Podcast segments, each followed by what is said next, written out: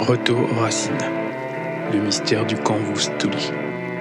Chapitre 1 Lorsque l'on franchit la porte de la chambre de Nora, on se retrouve dans un environnement qui attire l'attention par son atmosphère vive et originale. La jeune étudiante universitaire hors campus a transformé cette chambre en un refuge accueillant dans la ville qu'elle appelle désormais chez elle depuis quelques années.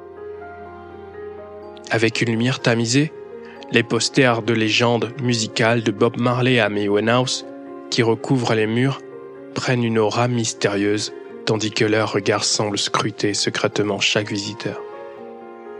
Le motif floral des vêtements qui sortent des tiroirs semi-ouverts de l'armoire donne à l'environnement une atmosphère rêveuse et mystérieuse.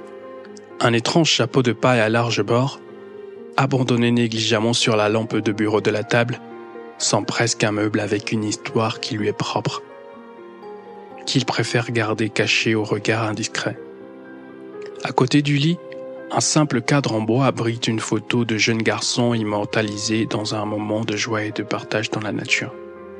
Mais il y a quelque chose d'extraordinaire dans cette photo. Un détail mystérieux que Nora ne cesse d'observer avec des yeux brillants d'espoir. La présence de cette photo spécifique sur la table de chevet n'est pas un hasard. Nora la regarde chaque soir avant de fermer les yeux et de s'endormir. Elle espère qu'Alice reviendra la voir en rêve et, tôt ou tard, il lui révélera enfin où elle se trouve. Il lui arrive souvent de la rêver depuis que, seulement trois jours après le moment où cette photo a été prise, Alice avait disparu dans la nature, la laissant avec un vide incommensurable dans le cœur. Un an s'est écoulé depuis. Les recherches de la police se sont avérées vaines. Et même des amis et des parents ont fini par se rendre, comme cela arrive souvent.